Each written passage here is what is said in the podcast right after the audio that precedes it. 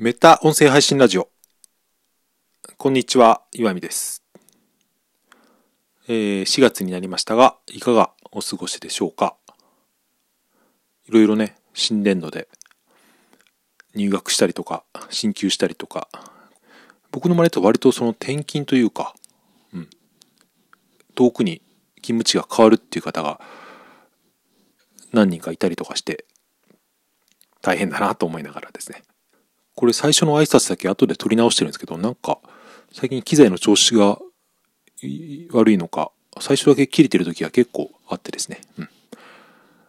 えー今日はコメント返しをさせていただこうと思います。よろしくお願いします。えー一つ目が、ラジオトークに、日暮さんより、お疲れ様ですの、えー、なんて言うんだろう。これは差し入れなのかな？いただきました。ありがとうございます。えー読み上げます。こんにちは。今日の望遠ズ、望遠ズームレンズの面白さは3月21日配信の続編かと思ったら、点点点。ところで岩見さんのあたりでは、マツダ2はあまり走っていないんですね。こちらは市役所の車もマツダ2ですし、車用車も結構この車種が多いです。マツダレッドと呼ばれる赤いマツダ2は私も好きです。名前を変える前はデミオという車でした。ところ変わればですね。ということで、これは何の話かというのを僕から説明させていただくと、簡単に言うと、あの、同じ配信を時間を空けて2回アップロードしてしまったっていうですね、ミス、僕のミスなんですけど、多分最初に3月21日にスタンド FM とラジオトークで望遠ズームレンズの面白さ確かその時はタイトルがズームレンズの面白さがなん面白さみたいなタイトルで挙げたと思いますけどそれをあの1週間ぐらいして多分3月28日ぐらいにラジオトークでなぜかもう一度上げてしまったんですよね。これ言い訳させてもらうとですねあの今スタンド FM とラジオトークでアップするのに一回パソコン上で編集してからそれを取り込んでってやってると、二つのアプリでですね、時間差ができるんですよね。うん。あ、スタンド FM ではアップしたけど、まだラジオトークアップしてないっていうことが結構起こってですね、まあ、時間の、時間を見つけてやっているので、その中でですね、うん。ラジオトークでそういえばまだ一本上げてなかったなと思って、この間上げたらですね、それが別のやつを上げてないのを勘違いして、同じのを2回上げてしまったっていう。具体的に言うと、多分その後で挙げた 5W1H の威力っていう回をですね、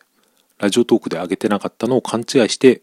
望遠ズームレンズの面白さっていうのを2回上げてしまったっていうですね、まあ、単純なミスなんですけど、うん。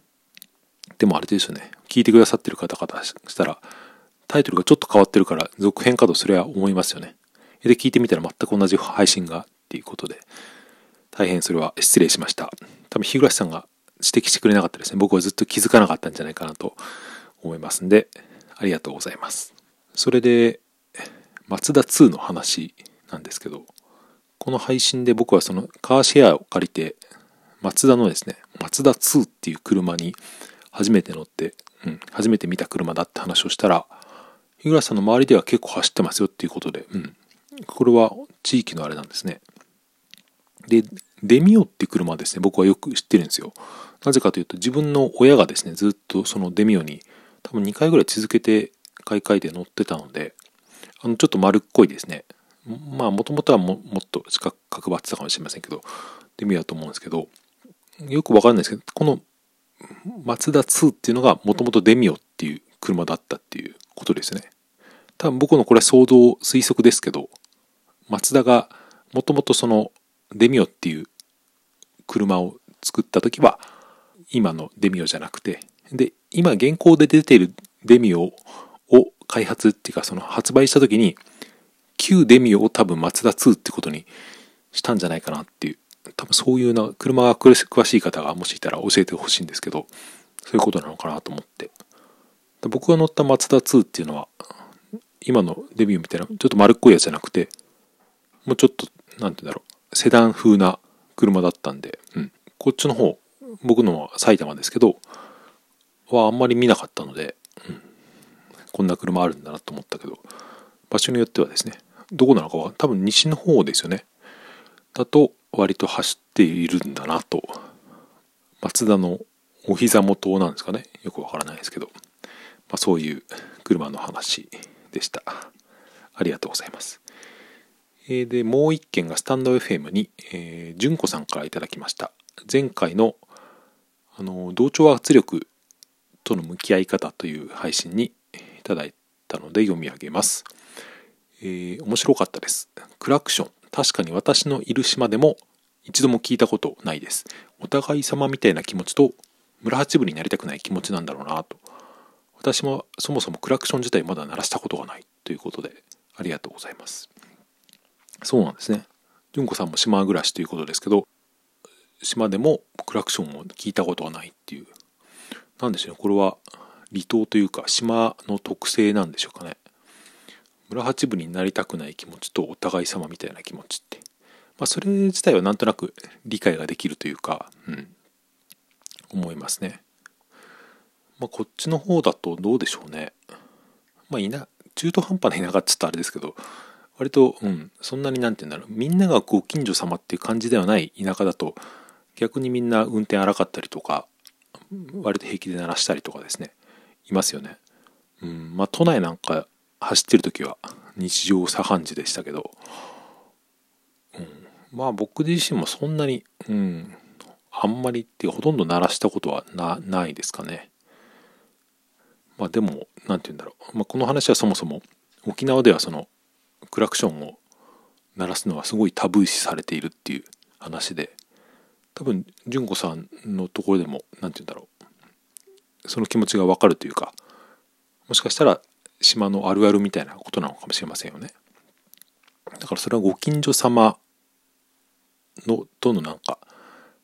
調和を乱したくないみたいなのとまあ純子さんがおっしゃるようなそのお互い様みたいな気持ちなのかなとこのクラクションを鳴らす地域と鳴らさない地域問題っていうのはもしかしたら考えてみると面白いのかもしれないなと思います。皆さんのいるとこではどうですかね？車はクラクションを鳴らしますか？それともほとんど鳴らさない地域ですかっていうのはですね、聞いてみたいですね。でもまあ僕が最近車の運転をそんなにしなくなったからなのかわかんないですけど、でも、いや、ちょっと前まで毎日してたんですけど、あんまりなんて一一昔っていうか5年10年ぐらい前に比べるとあんまりクラクション効かなくなったなっていう感じはしますね。それは都内とか毎日走っていてもうん。昔のはもうちょっとみんな荒々しかったような気がしますね。それはたまたまその僕の周りがそうだったのか、うん、僕は5年10年前はもっとですね。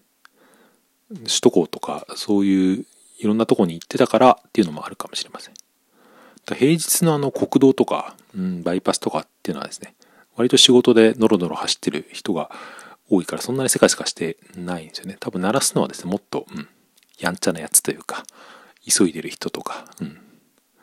そういう感じなのかなと思いました。はい。うん、コメント返し2つだけで結構時間が稼稼げたっつってあれですけど、取れたので、今日はこんな感じで終わりにしてみたいと思います。収録しているのは4月2日の土曜日。これは別に特に、あ、編集というか間を詰めるだけ詰めてあげようかなと。うん。なんか家で喋ってると結構ぼーっとしてね、後で編集するからっていうのももちろんあるんですけど、うん。何、何、10秒ぐらい考え込んでいたりするんで、そこだけ切ってあげようかなと思いました。はい。